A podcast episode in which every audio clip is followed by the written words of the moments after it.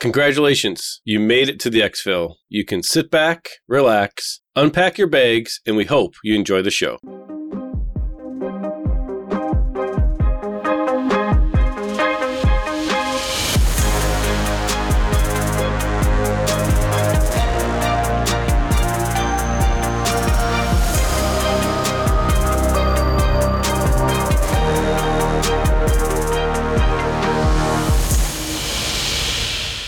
Hey there, Mike, aka MTB Trigger here, and with me, as always, is my co host Ronald, aka Eric. If you are brand new, welcome. This is an Escape from Tarkov podcast where we talk about all things EFT, and our goal is to get better at the game, and we hope you do too, and you come along with us for that journey. We're kind of in a pre wipe lull, I would say, and we're coming off of two guest episodes. So we're going to get back to normal on this episode and we're going to talk some Tarkov. We're going to talk about what we've been up to and we're going to talk about uh, some of the stuff that we've been putting out there that we think would be helpful to everybody as we get ready uh, I think we're getting ready for everybody to jump back in pretty heavily into this game, even those that have been taking a little bit of a break. But first, though, let's get our hideout keeping out of the way. There are a number of ways you can support the show. First and foremost, you can share it with a friend or somebody that's thinking about playing Tarkov or just looking to get better at the game. You can like us, comment, rate us on any app of your choice. All of that stuff goes a long way. You could also share the podcast from a number of apps or YouTube. Super helpful. And then for those of you that are able to or willing to, we do have a direct support option via Patreon. And thank you so much to those of you that are already doing that. It really does help out a lot, and we thank you for that. The other thing I wanted to announce this week uh, as part of our hideout keeping is we actually just brought on a new artist into XP Media. His name is Mark Delvilar. And for those of you that are following the YouTube, you've probably noticed that our artwork has changed, been updated significantly, is the better way to say it, because what Ronald and I can put together is nowhere near what somebody uh, with a creative mindset can do. And, and Mark's an incredible guy and he's done some amazing stuff for us. So you're going to start seeing seeing more and more of that. We're going to redo some old cards. Everything going forward is going to have that touch on it. And I've known Mark for a couple years now. Incredible guy. We love him. And for anyone out there that's looking for a stream makeover, emotes, overlays, transitions, that kind of stuff, he's awesome for that. And I can't recommend him enough. We can't recommend him enough. Awesome guy. So if you like the artwork, make sure you tag him and stuff as well because he does an awesome job for us. Outside of that, if you're looking to engage or chat with me, the best way is on Twitch at MTB Trigger. I stream a couple days a week, starting around 1 p.m. Central Time, but I also hang out in Discord a lot, as well as Twitter, and I'm the same everywhere. It's at MTB Trigger. So, Ronald, how are you, man? Let these fine folks know how they can get in touch with you and how you're doing this week. Hey, what's up, everybody? The best way to get a hold of me is always Discord at Ronald Gaming up at the top in the host sections next to MTB Trigger. Send me a DM. We're all on Discord more than we like to admit, and it's the best way to get a hold of us. Otherwise, outside of that, you can email the show at xpmedia2020 at gmail.com if you have something that's a little bit more formal or that you don't want to send through Discord. Once again, I'd like to send everybody over to xpmedianow.com. Check out our blog. We've got gaming topics up there right now, but we've got more stuff coming that's going to be general industry things, gaming stuff, just kind of all the things we think are interesting, and you might too. So you might want to check that out. Besides that, I think we've had a pretty good week in Tarkov. So, how have things been going for you this week, Mike? Before we get to that, I wanted to ask you how does it feel to have a hashtag created based on the last episode in your honor? And what I'm referring to is the hashtag Team Ronald that is surfaced on Twitter. Well, I'd like to thank everyone who's participated in that hashtag, whether publicly or not. And it just adds to the feeling of superiority that comes from being right when you get into a discussion with people that are wrong. So I'd like to give a special message to my friend Geeksay, who's still processing these very traumatic feelings of being wrong. I'd just like to say to you that the internet agrees with me and the flea market Illuminati is alive and well. I, it cracks me up that from the response we've got on that episode, and just I, I think everybody gets that we had a really good time discussing that, but it cracks me up that people are already taking sides. And personally, I'm going to be thrilled sitting on the sideline watching this unfold because I cannot wait for round three of that conversation once we see how the find and raid changes actually play out in the market. So that's going to be really fun in all seriousness, I just want to say to everyone who's listened to the show and really enjoyed it, you can tell that we had a good time doing it. And especially if you get towards the end when we're laughing and having a good time, you can tell that there are a lot of different opinions on this. And as we get into the wipe in this next phase of Tarkov, I think it's going to be important to remember that there are different people that play Tarkov very differently, you know, and that's the thing about Tarkov is it's a it's a shooter with a bunch of MMO aspects that's going to really bring out different types of playstyles. So I'm excited to see what happens. The flea market Illuminati is alive and well. It will adapt to whatever Tarkov throws at us. And I also am looking forward to having the conversation again in a couple months when we see how this really actually plays out. You know, we have a hey thanks section in the Discord, and I'm going to use a second here just to say uh, thanks to you, actually, because I tend to play one or two games and I go all in on them. You know, and right now it's PUBG and it's Tarkov. But I do play some games casually from time to time. Over the last few weeks, especially, like, it's been really helpful for me to look at all of the different ways that people play the game. And it doesn't matter if you consider yourself a rat or a Chad, or if you play one hour a week or you play 40 hours a week. Skill is different for everybody. There's somebody that could pick this game up tomorrow, never having played it, and be better than I am at the game. It's just how gaming it is. Some people are wired for specific games, and some people like to play them differently. And it's something that I had never really put a tremendous amount of time thinking about how other people play the game how the way I play the game affects them. But it's been really interesting as I look at all the titles that I've played recently and how I interact with the communities, how I play the game, how I interact with the game, and what I'm aware of. It's just been really good for me. So I'm trying not to say it in a negative way, and I'm not trying to say, like, thanks for showing me the casual or the people that play less than I do. That's not what I mean by this. I'm, I'm well aware that I tend to play more than most people do on certain games and it's i don't know it's it's just swimming around in my head but it's been really eye-opening for me and been a really great thought experience going through how other people play the game. So thank you for that. It's been really helpful for me. I don't know that maybe that doesn't make sense. Maybe it does. I don't know. I think that it makes a lot of sense. And i think honestly one of the reasons why we kind of have a great balance is that you do get to play more than i do. So you know, we're going to talk about it in a couple of minutes, but you pushed and got, you know, kind of that end game achievement, right? And that's, yeah. and that, that's a good thing. That's a good thing because we play the game differently. I just think it just brings a well rounded podcast together, to be honest with you. And so that's one of the things I appreciated about having Geek on the show is that our conversation showed that we bring so many different perspectives that it's relatable to so many different kinds of players. And the feedback that we got from that reflects that message that we were trying to get out there. Because this show is not just focused on the hardcore players or the super casual players. We're trying to kind of talk to everybody in a relatable way. And I really think that we we did that. And I think that that's that's pretty cool. And thank you to the Exfil community for listening and participating and interacting with the content in our Discord. And thank you for the people who posted in the hey thanks section in the episode feedback. We really appreciate that. And I think all of that is just great. And I, I, I personally can say that I'm really enjoying what this is turning into. And I know you are too. Yeah, no doubt. I think it goes without saying, but I'm going to say it anyway. But when you guys take the time to reach out to us and say like hey this section of the show was awesome this section of the show wasn't that great here's why we think that there's times where it's like man i don't feel that way but it got received that way, so we want to get better at that. But when you're saying that you're laughing with us and you thought the end of the last show was funny, you know, it, it's really helpful for me when I'm sitting down listening to the audio back and I'm editing it, trying to figure out if it's actually funny or not.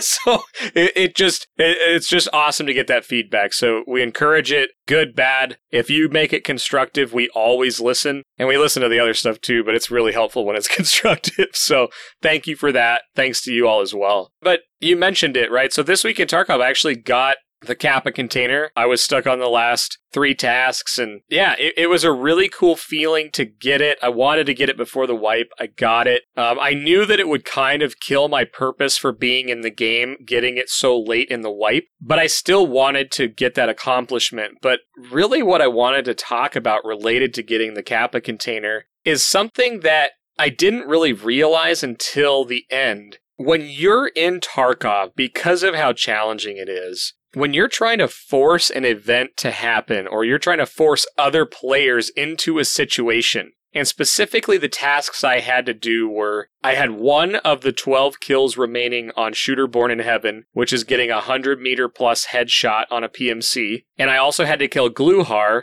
on Reserve, the Reserve boss, and also kill the Raiders, which unlock after you kill Glukhar. So I was stuck on those two. I had that last Shooter Born in Heaven kill, and I had to kill Glukhar. Now, if you've hunted down Glukhar, you know that he usually has a bunch of raiders spawned with him. And oftentimes you'll know he's on the map because you'll hear a crazy firefight on the other side of the map. And then you'll roll up on that and there's just a pile of dead bodies everywhere and he's gone. And that happened to me over and over and over and over. And the thing that happened with me on interchange is I kept killing people under 100 meters or I'd kill them by shooting them in the thorax, etc. And it was this concept that I hadn't really thought about, but when you're trying to force an event to happen in Tarkov, it can get really frustrating because this game's really not set up for that. And kind of what I realized was that going into interchange just with the mindset of getting a 100 meter plus headshot is super challenging because guess what? Other players don't want to get shot from 100 meters away and they're not going to engage you when you shoot at them from 200 plus meters away. So it was interesting strategically trying to set this up. But I found that when I was like pushing spawn points and then trying to maintain this 100 meter barrier, it didn't work very well. And then I went to the exfil camping side of it to get this last kill. And I went up on the rafters on the Emercom exfil and tried to shoot people as they're exfilling. Again, they don't stand still when you're doing this and you're trying to force them. They know what's going on. They know what you're doing. You're trying to kill them as they exfil. So they do everything in their power to not allow that. And it's frustrating. You know, I spent probably 10 hours on interchange alone just trying to get this kill. And the funny part is, I actually got it when I went in playing with someone else to show them the stash looting. I was like, yeah, I can show you around. Let me show you where they're at. I'll show you the markers that I use. And then I went in. I happened to have a thermal on because it's just easier to get that task done. And there was two guys running down the wall and I shot him. I got the task done. And I was just like, I was so happy to be done with it. I was like, I don't even want to loot those guys. I want to get out and I want to go hunt Glukhar. you know? And, but then it led into that next frustration of now I'm running reserve with one goal in mind. And again, it just brought me back to this realization that the best experiences I had in this game was when I was open to what the game sort of offered me. You know, like the way I would relate it back is if you go to factory and your only objective is to go to the office area and learn PvP there, and you spawn on the opposite end and you hear players on both sides of you, if you don't take that opportunity for what it is and to learn PvP in that area and to fight there or to learn how to get out of it without fighting, if that's your thing, it doesn't really matter. But if you don't take what the game gives you and you're like, I got to get to the office area, and you sprint out and you start running to the office area, you're going to get killed from one of those two directions and it can be frustrating. So I realized how often I was putting myself into that box trying to learn something specific or do one specific task. And then I realized that the times when I learned the most or got the most accomplished or had the best raids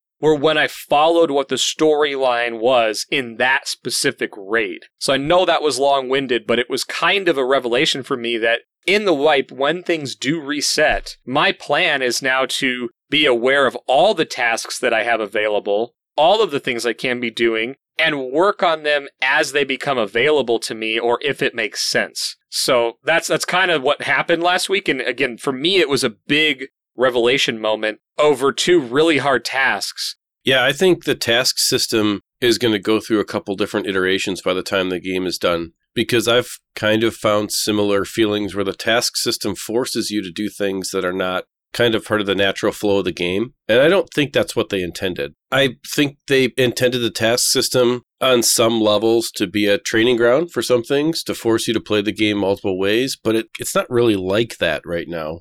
To that point, you know, most MMO games have tasks that are locked behind other tasks. And when you're in kind of an RPG element that's typically more player versus environment or PvE, I think that makes sense because you can take it at your own pace. You can decide what to do. You can decide to go farm something and come back. But when you're in a full PvP enabled environment all the time, I agree with you. I think it needs to change a little bit. I don't know exactly how, but I think it does need to change because if you have one task to do and you're trying to get to an area and you just can't get there, it, it's really creating unnecessary friction on the player because you're trying to get something done and you just can't, or you keep spawning on the other side of the map, which makes it maybe really hard to PvP in that area to get the task done. Or I don't know, there's just so many factors that go into it.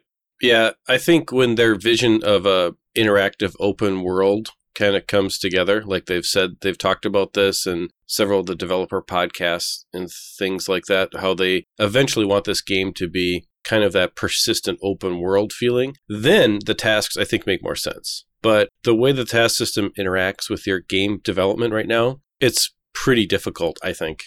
So, do you think it could be a more open task system, meaning you have more tasks that you can accomplish earlier? I would say, like, I think they have to have some things gated, but do you think it would be bad for the game if you could go into customs and say have like 10 active tasks instead of three? No, I, I, think that would be better for the game because I think what's happening now is the gating of the tasks is irrelevant. It's just, you know, you have a thing that you have to do PvP related, and then you get another thing you have to do PvP related, and then you get another thing you have to do PvP related, or maybe stash an item or something. But those tasks don't require better equipment really. It's just more, it's very repetitive to me. And so what I've kind of seen here is that the task system, I lost interest in it going through this, this wipe. And the kappa at the end of it was not enough of a carrot at the end of the stick to keep me interested. I just think that if you are pushing for the kappa, if that's your end goal, then it makes sense. But to me, the same kill 10 of these guys with headshots or not headshots or this kind of meme kind of gun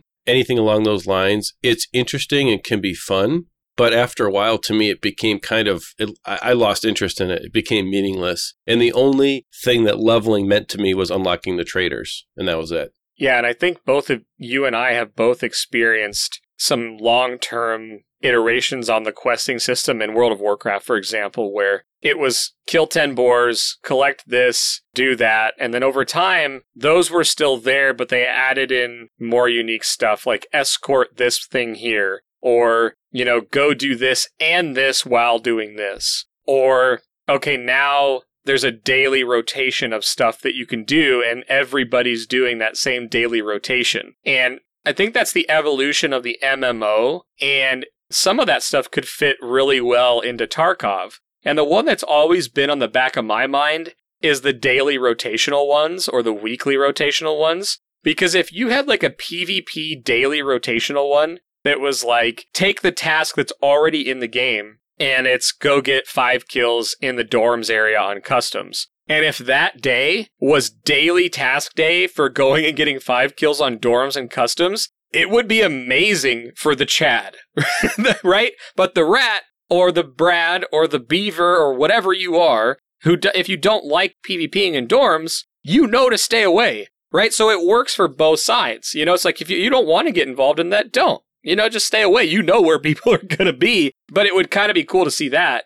Or you could also have it for like again, the ones where you're collecting certain types of loot. If the daily task is to get a, I don't know, a Bitcoin looted in raid or a vase looted in raid, there's certain areas that have that that could be made a little more popular, or they could use it to send people to different locations. You know, like go check out this drone on shoreline and exfil from this location. You know what I mean? So there's be unique ways to do it. I just think they have a lot of opportunity for tasks in the future. I think every game that starts off in this way and decides to be more than just a shooter. So this isn't your typical just run and gun, right? Right. Once the game choice is made to be more than a run and gun, then you have to put things in to keep people interested because run and gun gets boring for the majority of people over time. So what I think is going to end up happening is they're going to have to introduce some element of story and PvE that's going to go along with a task system, have traders that are interactable. I mean, they're going to have to add that type of thing that keeps the gameplay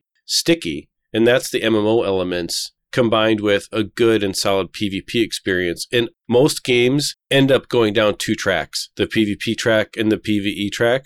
And we've seen games try to mix those two and try to create a shared experience that's balanced and relevant for each group. And it usually doesn't work well. And so I think what's going to end up happening here is Tarkov's going to go in their own way, they're going to go down that route. I think they already are. They've proven their ability to do it. You mentioned the stickiness or the sustainability. And right now, the stickiness and sustainability comes from the wipe. Right? So they kind of have an artificial way to keep people in it. And at some point, that has to get replaced. Or they go the Diablo 3 route and they create seasons and they shorten up the time in between seasons, add new stuff in. And they really could go either way. I think the cool part is they actually are positioned to do either one right now. And I think either one could be successful, but there's pockets that wouldn't enjoy it if they went down either of those paths. And there may be one that retains everybody. And that's what's so exciting to see about it. So I think that's a, a really good point. And I don't know, I, I'm super interested to see what they do with it because I don't know if I'll have the same drive to get the Kappa container next time. I actually may do it just to see how fast I can do it now that I've seen all the tasks. It's kind of cool to know how to accomplish some of them. And furthermore, there's some that I would like to unlock much earlier. For like Glukhar, for example. I wish I had that one unlocked earlier because I killed him like six or seven times before I ever got the task for him. Same with Killa. Same with Shturman. It would be cool to have those unlocked earlier for when I'm just doing stuff on those maps that I could just get credit for that. So that's other reasons to jump into it. Yeah, I think it's interesting because the Kappa container doesn't really interest me at all. I'm far more interested in getting very good at the gunplay and then using different attachments that affect how the guns work.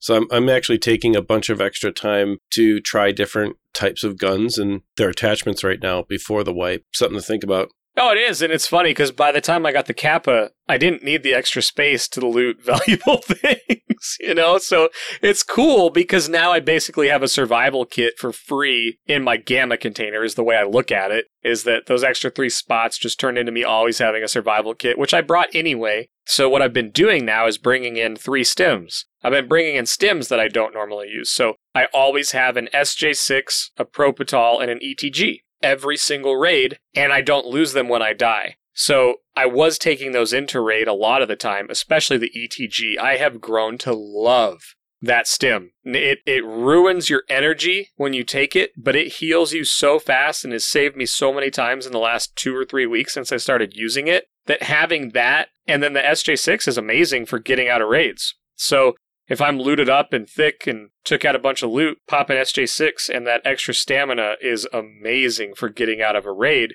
But it felt really bad to me having that in my pocket and losing a 60,000 ruble item if I died. So, I don't know, super interesting. I agree with you. It, it we'll see how it goes. Their task system probably needs work over the long term, but it's also not in a bad spot right now. I enjoyed finishing it. It kept me engaged. It got me frustrated as heck at the end. But at the end of the day, I was driven to finish it, and I did. So pretty excited about that.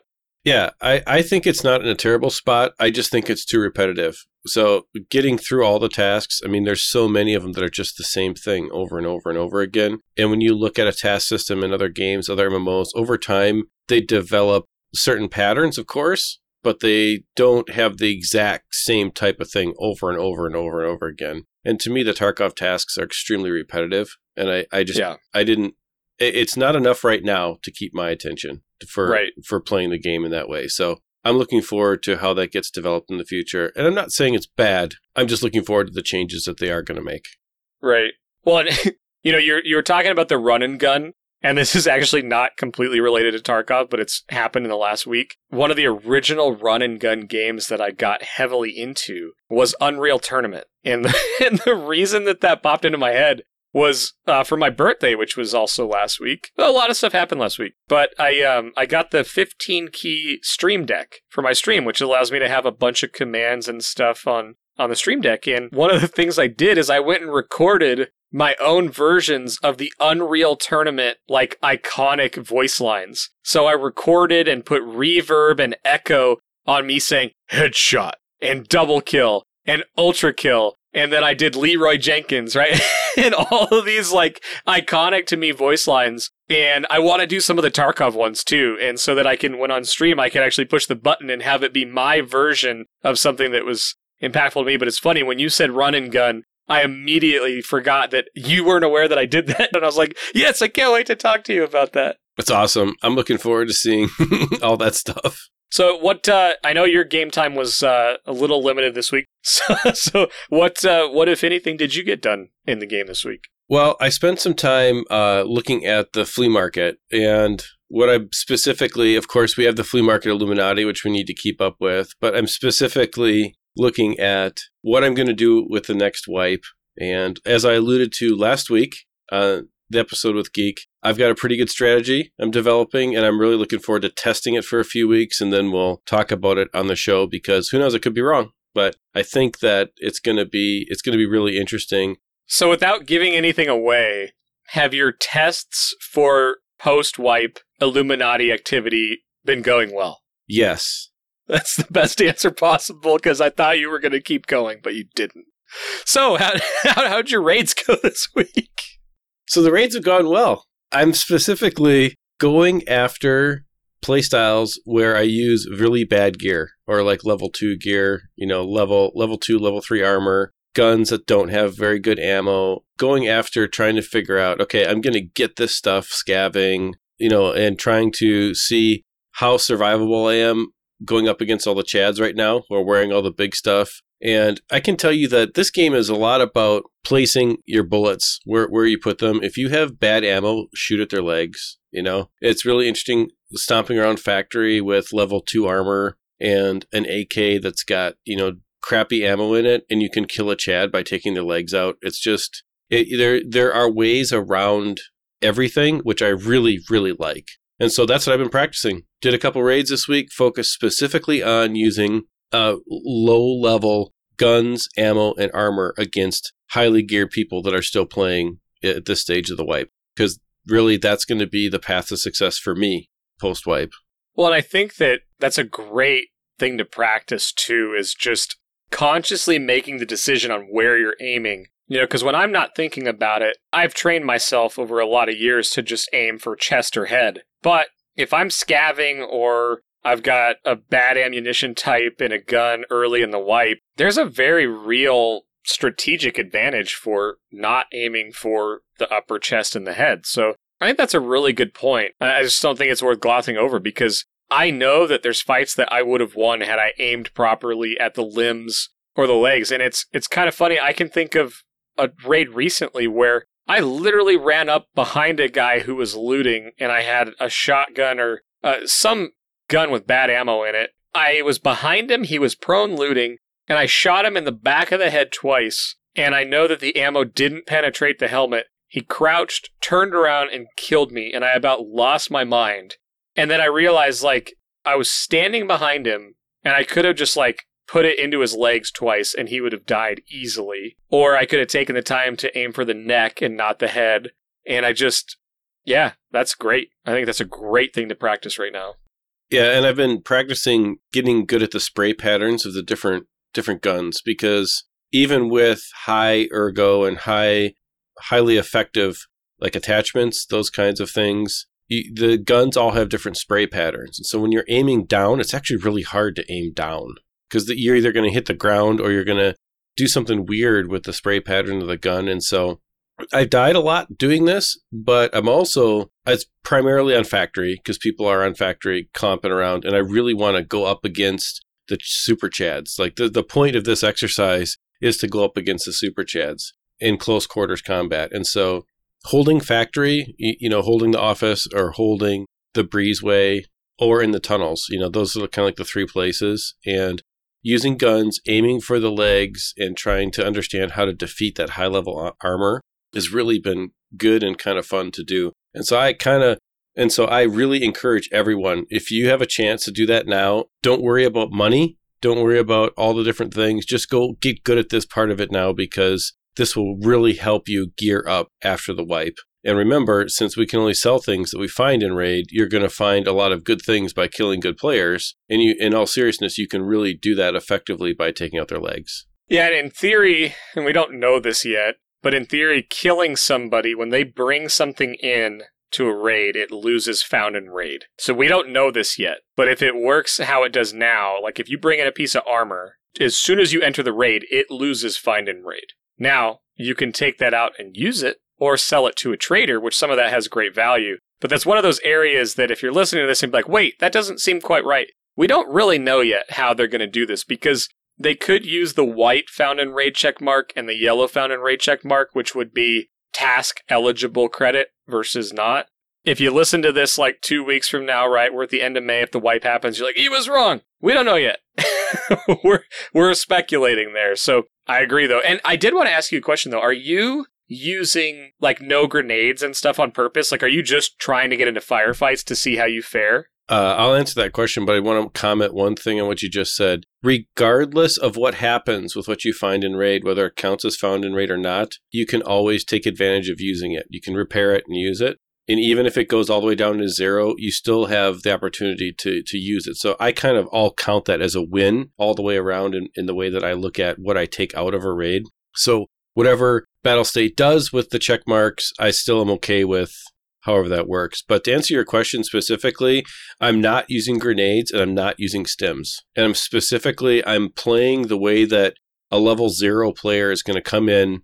You're going to start off with whatever you have. You're going to scav. You're going to try to find and you're just going to go from there. And i'm uh, it's really interesting because i am playing a lot better now because of the experience of the wipe but I'm also getting a little bit frustrated because it's like when you make mistakes that you understand that you made a mistake, it's almost worse. Sometimes it's frustrating to die and you don't know what happened and you're just like, okay, I'm just not good. When you make a mistake and you die and you know that I died because I made the mistake, this one's on me, right? This is not anybody else, this one's on me. Uh, sometimes that gets a little frustrating and aggravating, you know. But what's really funny though is that when the super Chad does finally kill you and you've been hunting each other for a while and he comes over to me and he sees I have a level two armor, I just, I really wish I could see that happen because, you know, I don't even have to insure anything. So I, I put that on the same level as when you find the loot stash of somebody who hid their buddy's gear trying to save it and you take that out and you now know that 48 hours from now those friends are going to fight because one of them thinks that they took their loot out and didn't tell them about it? It's the same sort of feeling you get when someone kills you after a great fight and they're going to come see that you had like an unkitted AK and just like a horrible armor and stuff. Like yes those are two great scenarios in PvP games Yeah, I absolutely love it because I'm sure they're thinking we had this good 15 to maybe 60 second fight, right? And whoever wins or whatever, you know, if I win, I go get their stuff. But if they win and I'm dead, they're probably thinking, okay, who knows? This person was maybe good, maybe not, but maybe not not a scav for sure. And they come over and it's just junk. So it's just funny to me. It's awesome. Well, I love this um, conversation on things that we can be doing to get better in the game by playing right now and, and playing like a level zero character and going up against better geared players, I think that's going to pay dividends in the post wipe scenario. To your point, it doesn't matter if you can use the stuff or not in a task. Winning a PvP battle after the wipe is going to pay dividends. So I do think that's a very, very good thing. Um, what I also wanted to do, though, was take time to talk about things you can do that aren't necessarily gameplay related, but could also help you out in the game. And I'm sort of putting you on the spot here, I know, but we had a ton of feedback from one of the YouTube videos that we put up. And I say we loosely there because this was largely and basically entirely your project. And it was the FPS and optimization video. And I've been hearing about it. I know you've got some feedback on it. And we've had a chance to talk through with some people how these changes were. But Will you talk a little bit about the FPS, aka frames per second, and optimizing your computer to play Tarkov? Because I'll say this before I bring you in that as a Chad or somebody who thrives and loves the gunplay PvP in games, maximizing your computer's ability to run the game smoothly at the highest frames per second possible is one of the best things that you can do to ensure that you are on as level of a playing field as possible in PvP. So I know basically nothing about the back end of this other than what I watched on the video that Ronald created. So again, having said that, can you talk a little bit about that video? Because I think it's really cool and the feedback that we've been getting on it is also really cool. Yeah. I mean, for those of you out there who don't know exactly what we did, I took a bunch of questions basically that I see are common about how people are playing uh, Tarkov and other FPS games, and they say, okay, I think my game's not performing well. Do I need a new computer? Is a big question you always get. When is it time to upgrade your computer, right?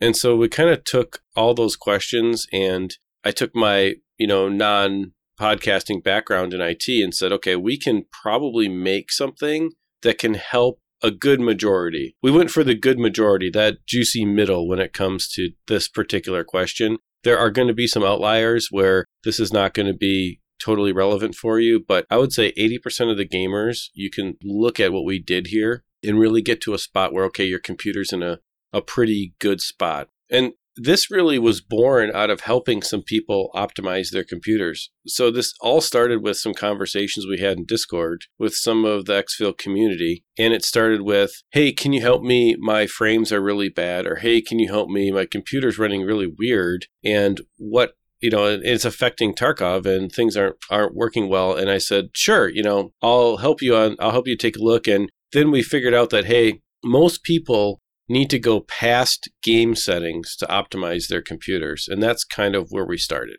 And one of the things that really keyed us in on this was we have heard over and over and over again that people are coming from console to PC for the first time, or man, they just liked watching Twitch and they decided to buy a computer for the first time. And a lot of times that's a massive purchase, right? Usually well over a thousand dollars once you have peripherals involved sometimes way more than that. And a lot of times when you buy a screaming fast computer, you literally bring it out of the box, you plug it in, and because it's a gaming PC or if you bought a pre built somewhere, you're assuming that it's good to go, it's ready to rock, and it should play everything well. And the truth is, it does play most games well. The issue is in a game like Tarkov that is challenging at some times in the optimization is that there could be one setting that is completely bottlenecking you. And so it's not a one stop fix. Like people like, well, hey, what do you have this set at? Well, that's not the whole story. And it's kind of like people would ask me this, and I'd be like, "You need to talk to Ronald. like, hey, I, hey, I want to upgrade my PC. Hey, I want to do this," and I would direct him to Ronald because, again, everything you just heard him talk about, he understands how it works, and I just understand the be- the benefit of it. You know, I'm the guy that would go watch the video for every game I played to make the settings the right way, to to get the best performance, but I didn't really know what I was doing. And one of the things about if I was going to make this, so I'm the guy too who's watched videos about these settings for all kinds of different games as well. And as an IT guy, I would get annoyed because the videos are all really hyper focused on one thing or they really gloss over kind of the entire procedure to make something happen. So you would be left with, okay, I kind of found what the setting is, but they didn't really tell me how to get there, even what to click on. And I think a lot of those people take for granted that we have got a lot of folks that are new to computers, coming from console, new to gaming, right? And using a computer for your job is very different than getting it to work well to play a game. And so the approach that we took with this video is to really look at your computer in two different parts. We look at Windows itself to make sure that some very common things with Windows are set up correctly, and then we dive into Tarkov game settings. And when you start the video off, I've got timestamps for the different things that we look at. So, hey, if you don't want to look at some of those things, just fast forward in the video to whatever timestamp you want to look at, and you can get to that get to that spot. And I think it's important too because there are a lot of different things. They're like building blocks, they're like Legos to make your game run well. And if you skip over a particular section just to go right to the Tarkov game settings and you've never looked at the Windows part, you're skipping a major piece. And so it all kind of goes together. And we took the time to break it down window by window, what to click on, where to go on the internet. I actually go to the web pages, I download the drivers, I show you how to use them. I show you how to change these settings, explain kind of what they are, and go through this. And by the end of it, 80% of those people are going to be in a much, much better place. Yeah, and the thing I would add to it is I actually went through the steps. I talked to some people that went through the steps, and I just want you guys to hear this. If you've looked at some of those other optimization videos like I have, you're going to watch this one and it's going to be slower, it's going to be detailed, and it's in a specific order for a reason. And when we're talking about the process of optimization, it should be thought of do this and this and this and this. It's not which thing can give me the most FPS boost right now. We could tell you which ones do that, but it's really not beneficial in the long run to not do it. So the way I would frame it is if you think that your PC should be handling the game better, would it be worth 28 minutes of your time, which is I think how long the video is, to make sure that you've done everything possible to get your computer ready to run the game the best? I know personally, I don't really care about the frames I'm getting in game. I don't leave the monitor on because I don't like giving myself excuses for why I died. And I think looking at your FPS counter all the time can be an excuse, or looking at your lag or your packet loss to say, oh, I had 5% packet loss when that guy killed me. I got desync killed. That's not helpful for me personally, so I leave that stuff off. But for this test, I did it and I, I got more frames. My computer's running better on Tarkov. It wasn't massive because guess who helped set up my PC the first time? That'd be Ronald. So it was already pretty much done. But can you talk about some specific people, maybe without using names, and what you saw beforehand and after the fact once they actually went through these steps? Yeah, I mean, there were some interesting scenarios we ran into that were kind of outside of the norm. I went through and helped one person who was already pretty far down the road and used to recording game footage uh, with their with their PC, and we figured out some issues with their computer that had to do with uh, drivers and power settings that were limiting how Tarkov could be recorded. And keep in mind, too, all of the things that we've kind of learned going through this kind of like month long experiment and month long kind of interaction with people about this is that Tarkov's main problem was the stuttering. And that was not something that you could change with your computer. So I want to emphasize that. That was not something, it didn't matter how good of a video card you had, didn't matter how fast of a processor you had, you were not going to be able to change the stuttering with your computer. Tarkov has patched that particular problem. And in the past two weeks, Tarkov has released technical patches to really cut down the amount of memory usage and the amount of stuttering that the game experiences. And I personally have experienced that, I've experienced the benefit of that. I'm, I'm sure everybody has noticed it because it's down a lot in the last couple of weeks. Beyond that, the big things, kind of what we learned, is that Tarkov really does well around 60 to 70 frames per second. And you might be thinking to yourself, wow, that seems super low. I play PUBG at 5,000 frames so I can see people twitch out of the corner of the window.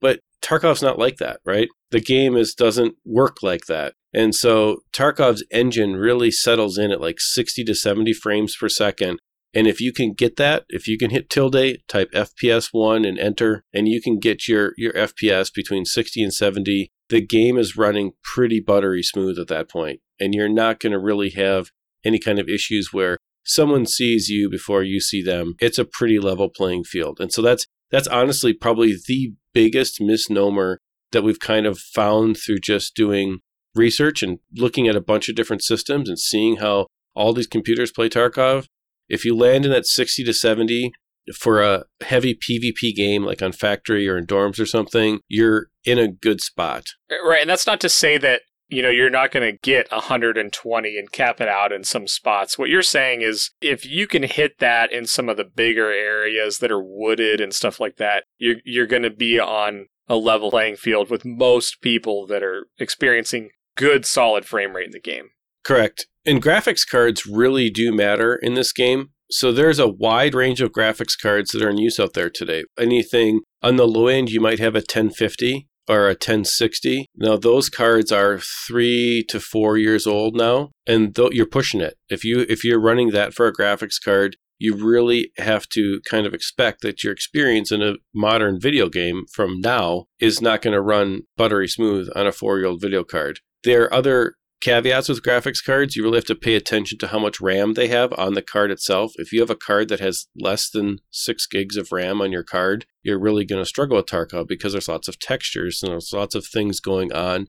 The graphics card has to render and do. And so it's it's that's another super important thing. If you're looking at a graphics card, make sure you get one that has the appropriate amount of RAM. power supplies really come into play. If your graphics card is running and when when you are when you play a game and it's pushing itself to the max, if it's experiencing some power draw issues in your power supply, you're having undervolts or brownouts with your power supply, your computer can do weird things. That's when you get glitching and artifacts on your screen, and that, that kind of thing can happen. Cooling is another big problem too. Some people will, well, my computer's stuffed down under my desk because I don't want to hear it, right? Well, if it's not getting enough airflow through it and the graphics card gets hot and stays hot, that's when you get lines across your screen because the memory on the graphics card is starting to burn up literally burn up. And so then you start having these issues. And so people with graphics issues, it's not just, oh, my settings are set wrong. It's like you got to look at kind of everything, right? You got to look at all of what's going on with your computer. And graphics cards for Tarkov, much like a lot of other modern FPS games, really, really matter. And the other, the other area where when we started to really dig into this was processor. People were under the assumption that you had to have an expensive modern processor to make Tarkov run.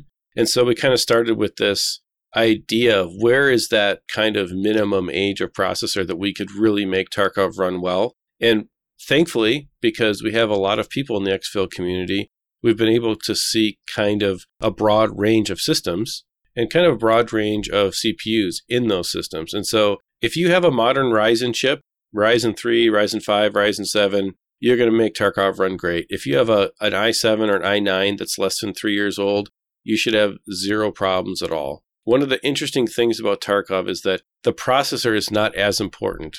There are some games where it really matters, but at Tarkov, the processor is not as important. And so we were able to create some settings optimizations with textures that leverage the processor more and took some load off of the uh, video card. And I talk about that in the video. So if you want to understand that, go watch the video on youtube.com slash xpmedia now. And when you get to that point and you get your computer using all of the different pieces kind of in a efficient way, you can make your system run really well. And of course, the last question people have is about SSDs. Are SSDs important? And the answer kind of is a yes at this point. Keep in mind, there are four different kinds of SSD drives now out on the market. And so when people say, should I go buy an SSD? And I get asked this question at least once a week, my answer is yes, with a star, right? The asterisk is what kind of system do you have and what kind of SSD can your system support? So usually it's tell me what motherboard you have and then we'll send, you know, they'll, they're like, send me a link of what I need to buy. So I'll send them a link of if it's an NVMe, if it's an NVMe 2, if it's a PCIe 4 NVMe, or if it's a regular SATA 6 gigabit SSD interface, you know, drive. There's different types of SSDs, they all have different speeds. But at the very least, the cheapest SSDs are the ones that are a one for one replacement for old spinning hard drives, and those are the SATA kind. You at a very bare minimum, got to go pick yourself up one of those to run basically everything at, at this point. If you can do kind of those basic things, your system is going to be optimized pretty well, along with a bunch of other changes, which we go into uh, in the video. Yeah. So, can you recall or do you know the biggest FPS change from working with somebody on this? Like, what what are the numbers? Like, what was the biggest percentage, or if you know the hard numbers, change that you were able to achieve going through this with somebody? I think one of the most interesting changes was an exact double in FPS. We had someone who was doing about 28, 22 to 28 FPS, and we got them to that like 52, 53 range. Wow. Were they, were they like amazed? Did they let me can i ask you this? And again we're not going to put names on here but did they think it was even possible? They were ready to buy a new computer. And and the problem is that the game was set up pretty well but their windows operating system stuff was not optimized well at all. There's some things and again i'm going to send you back to the video because it's it's technical and it makes more sense when you see it I could tell you what it is. It'll make a lot more sense when you actually watch it and you see what it actually is. I go through and I click on each button with you. I don't like send you to this nebulous place of go figure it out. I want to show you because I want at the end of that 28 minutes, I want you to really be in a spot where you're like, okay, I don't need to take any more time to do this. I can go have fun. And I just want it to be done for you. And so the Windows part of it is really where I've noticed if you come from console, you never had to worry about making sure that your operating system worked well or that the system part of your gaming experience was meaningful in any way because the console does that for you. You just click go and you're done, right? And so that's the biggest challenge for console players coming to PC is you have to manage this whole other area that is just not something that you're used to managing. Our goal is to make that an easy thing to get in a generally good spot. That's awesome. Again, it was helpful for me. I've seen the feedback on it. It's been cool. And going into the wipe, guys, we just wanted to take a little bit of time to talk about this because you can do things to make your in game experience better. And the reason we did this is more frames in this game, generally speaking, leads to better PvP experiences. And well, yeah, you can't control stutters, and Tarkov's done a good job of reducing those stutters. They're still there, and they're almost more noticeable now because they don't happen as often. So when they do, you're like, oh, stutter. You know, it's just kind of funny how that works. But highly, highly recommend you go through and do this because it matters in this game. It matters in all games, but there's things you can do for Tarkov to to really help out. And we finished up the video talking about peripherals and the importance of the different types of peripherals. And for example, having a high resolution mouse, having a mechanical keyboard. Why do you care about the kind of keyboard that you have, right? Why does it actually make a difference? Those kinds of things, you know, having a big mouse pad, those kinds of things are things that, again, when you come from console and you're used to using a controller, you just don't even think about or you don't really understand that there's different types of advantages to be had from using better peripherals. And so at the end of the video, I kind of go over that and kind of leave everyone with a note of, hey, this is the kind of thing to look for. And then, as always, you know, you can always hit me up in Discord and ask a question. And I do get back to everybody. It may take a couple days because there's lots of questions, but I do try to get back to everybody so that everyone can enjoy the game.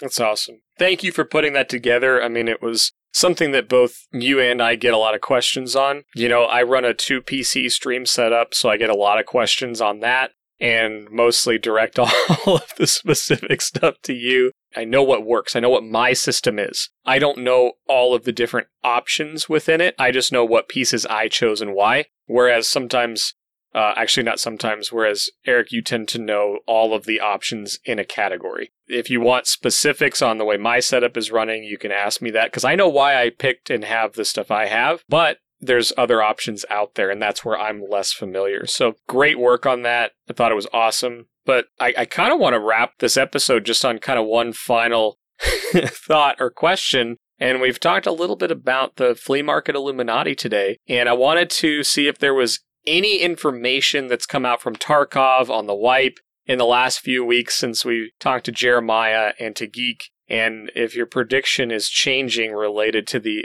economy or economic conditions in the post wipe Tarkovian Empire?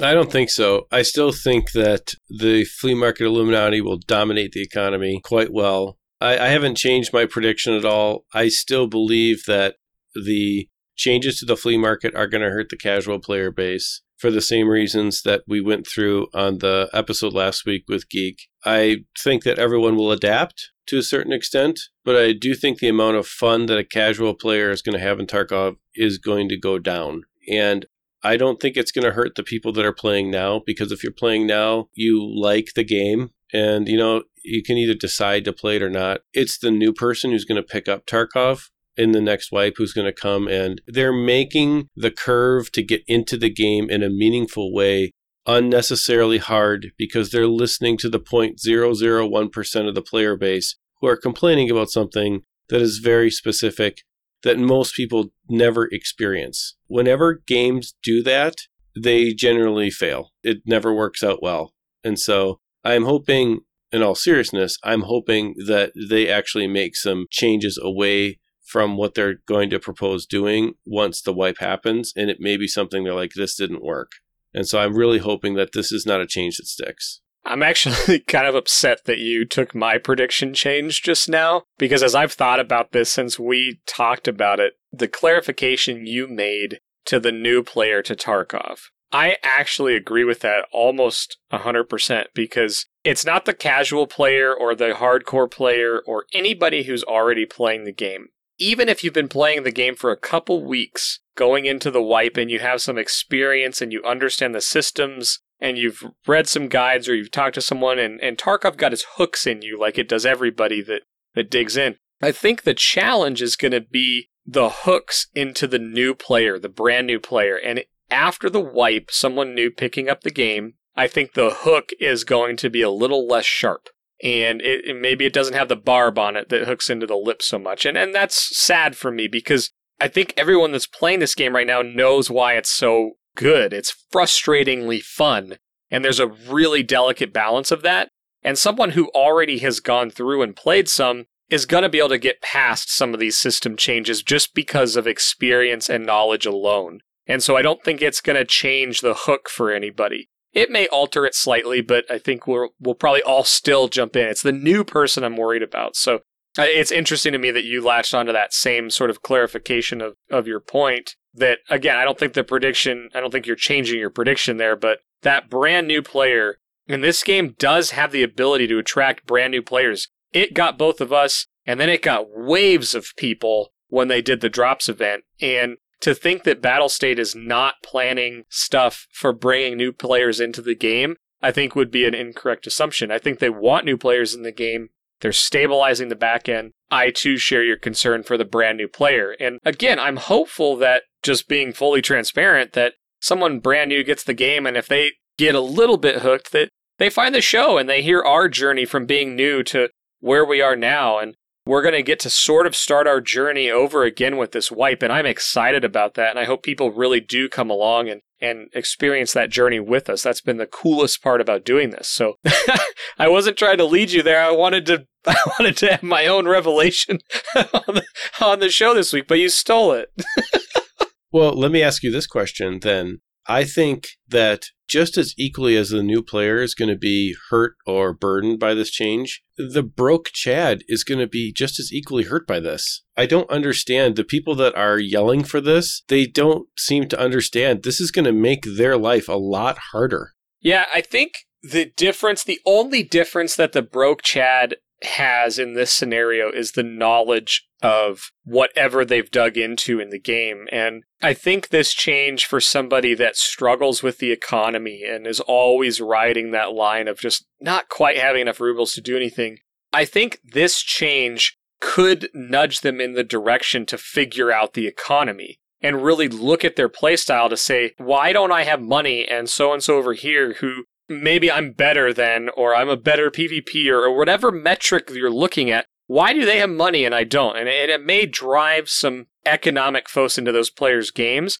And since they already have the PvP mentality, if they can just latch on to, oh, maybe I just need to be a little less W key, maybe not hold shift for as long, and Maybe I need to do some loot running or whatever it is. I, I just think the knowledge of how the game works, even if you're just a PvP guru and you just love PvP to the point where you're broke all the time from doing it, having the knowledge of the game, I just don't think it's going to affect them as greatly. I do think somebody who's not ready for this and not preparing for the change, who is not very good at the Tarkov economy, I think there's going to be a real period of challenge. I don't disagree with you there but I'm more concerned for the brand new player. I, I don't think it's equal. The whole reasoning for this was that the economy is flooded, things are too expensive because bots and because hatchet runners and whatever. I'm just going to say it again. All the people that are complaining about this, to them specifically, you're going to reduce the supply of the things that you need in the game. That is going to make them all more expensive by making this change, by getting rid of the things that annoy you as a wholesale change, it's going to hurt you. Everything is going to be more expensive. And if you already are broke because you're a stuck W key, you are going to be even farther away from getting the things that you need. If I really had to dig into this, I would almost argue that the broke Chad is probably not the person complaining about this. I think the loudest voices on this are the people that have a lot of time in game and are really passionate about the PvP, but they kind of just out economy people because of how much time they play. And it's not to throw shade at content creators or streamers, but it's the person who's saying, if I'm going to run to Shoreline Resort, I want to fight other players every time. It's that person. Well, the, the person who's doing that, if they're chatting and they're streaming, for example, and they're doing that every single raid, their economy is probably blowing away significantly the average person because once in a while, you know, a PvP resort Chad stumbles on a red card, you know, and they sell it for 50 million. I would look at the broke Chad as somebody who's maybe playing the game often, but not all the time. And I don't know if they're really loud or not. You know, I don't know. I mean, maybe I'm off on this, but where I mostly hear this opinion is from the very aggressive PvP content creators. They also have a following of aggressive PvP players that probably don't play as much as they do because they're not doing it for a living. So maybe that is the crew that's doing it, but I think it originates from the people that are doing it for quote unquote a living. Right. So that 0.0001% of content creators are going to be fine because they'll be able to outplay it with time. Yep. But the 20% of players that want to be just like them are screwing themselves. And that's just my opinion. And, you know, I, am okay. I'm okay to have people disagree with me. I, that's just my opinion. So we'll see. We'll see how it goes. Right. No, and I think that's the fun part about this, too, is that I don't think anyone would argue that that isn't where that conversation starts, right? Because again, like I've I've gone over it in other shows and I'm not going to go over it again, but I have specific scenario stuff for that. But even then it's like I do like the PvP, but I'm not going to lie, man. When I hear someone running and it's a hatchling and I kill him and I'm now safe again, I'm totally okay with that. it doesn't happen often enough to me to be like, oh, another hatchling. Like, I don't know that I've ever said that. Like, it's like, oh, sweet, I kill that guy, I get his dog tag, and I get to keep doing what I was here to do. You know, if I go in factory and there was five other hatchlings on the map, I'm just going to reset and do it again. Like, it's a content creator focused mindset. And I don't think it's wrong from their mindset. It's just not taking into account the rest of the population. And that's that's where the issue is with it, I think. So I think, you know, we can probably look at this a bunch of different ways. Our show, we look at all different kinds of viewpoints and different ways of playing and we try to speak to a lot of different kinds of people. It may sound like we're going, you know, kind of hard at content creators or going hard at a certain like Chad playstyle and that's really not what I personally meant to do. I think it's just important to note that when you have a strong opinion about the way that your pixels are on your screen is that that opinion may, you know, kind of transcend a lot of different things, right? And so I always try to think about, okay, if I want to make this change to the game, it could maybe affect other stuff too. And so it's just something to keep in mind. And that's really kind of where my whole opinion on the flea market and the flea market Illuminati comes from is that understanding how the open market systems in other games have evolved over time and over a lot of years. I think that Tarkov is going to end up in a scenario where they're going to have to iterate on this system a couple of times. And we are just in a spot where there's going to be a major change. And because of that, I think that everyone's going to notice it more than maybe they've noticed it in the past. I agree with you too. And I'll just sort of echo a piece there where, for example, if a big streamer or somebody has an opinion about something, it, it's just really easy for their opinion to get recycled. And what I mean by that is if you know, like in PUBG, it would have been like if Choco Taco tweeted something and then it gets like 8,000 retweets. That doesn't mean that the gamer who is just games by themselves and likes to play Tarkov, and if they go to Reddit one night for the first time ever, make an account and post an opinion on a system or have an idea, that doesn't mean it's not valid. That doesn't mean it's not the best opinion on the subject. It's just more simply that a change is being made that started being echoed by the like my people, the ultra chads, right? And, it's creating a change in the game. And that's what we're analyzing here. It's fun for us. It's really easy. Like I just don't want people to think like, hey, we're real we're against it or we don't like that or whatever because I'm in this camp. I don't hold that opinion quite as strong as some of the other people that, you know, stream for a living and things like that. But we're not invalidating all gamers' feelings or validating just certain pockets of them. And it's a really hard line to toe. And so, again, I just think it's important to explain that at the end of this that we want to keep analyzing this stuff. And there's times where we're going to go hard at the rats. There may be some really loud rats down the road that get a change made that we're going to be like, this is really bad, dude. like, you rats need to quiet down. The same way we're kind of like, oh, I don't know, Chads, you may be a little too loud right now. And it's uh, it's fun for us to talk about it, but we've talked about this one enough over the last few weeks that I appreciate you saying that. And I also wanted to chime in on it because the thing that we're not willing to do is to like go into Exfil and say like go into this streamer's chat and say that they're dumb or go on Reddit and this is what we think so go go make sure to tell everybody about that. That's not why we're talking about it. We're talking about it because we enjoy the conversation, but also sometimes it's pretty easy to figure out where it came from and that might not always be super obvious to some people, but sometimes we can read between the tea leaves and figure that out and we're going to talk about it. so anyway, that's all I have on the subject as well. I think we got that one pretty good, and uh, I think everyone's pretty anxious to see what happens, including us. So we'll just have to leave it at that. Yeah. All right. Well, I'm starting to see that green bar flash on the top of the screen there. So that means that we are we're getting towards the end of this. How about you, Mike? Got any final thoughts?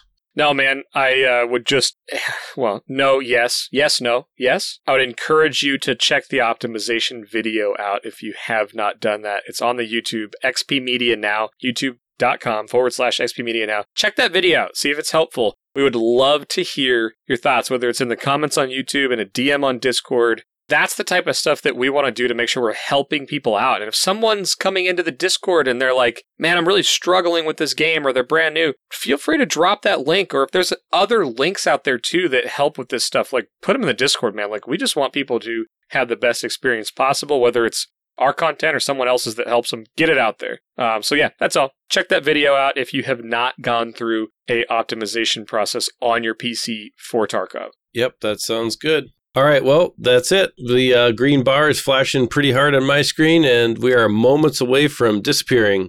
So I want to thank everyone for watching and for listening. And remember, you can always find us on iTunes and Spotify, Stitcher, anywhere basically that you can listen to a podcast. We'd really appreciate it on those platforms if you would leave us a review uh, that uses their particular platform system. So on iTunes, a five star review would be greatly appreciated on Spotify if you give us a follow, and on Stitcher, whatever Stitcher does to recommend podcasts. Uh, if you leave us a review, that really goes a long way to helping the show get pushed out to a broader audience, which just makes our community that much more awesome.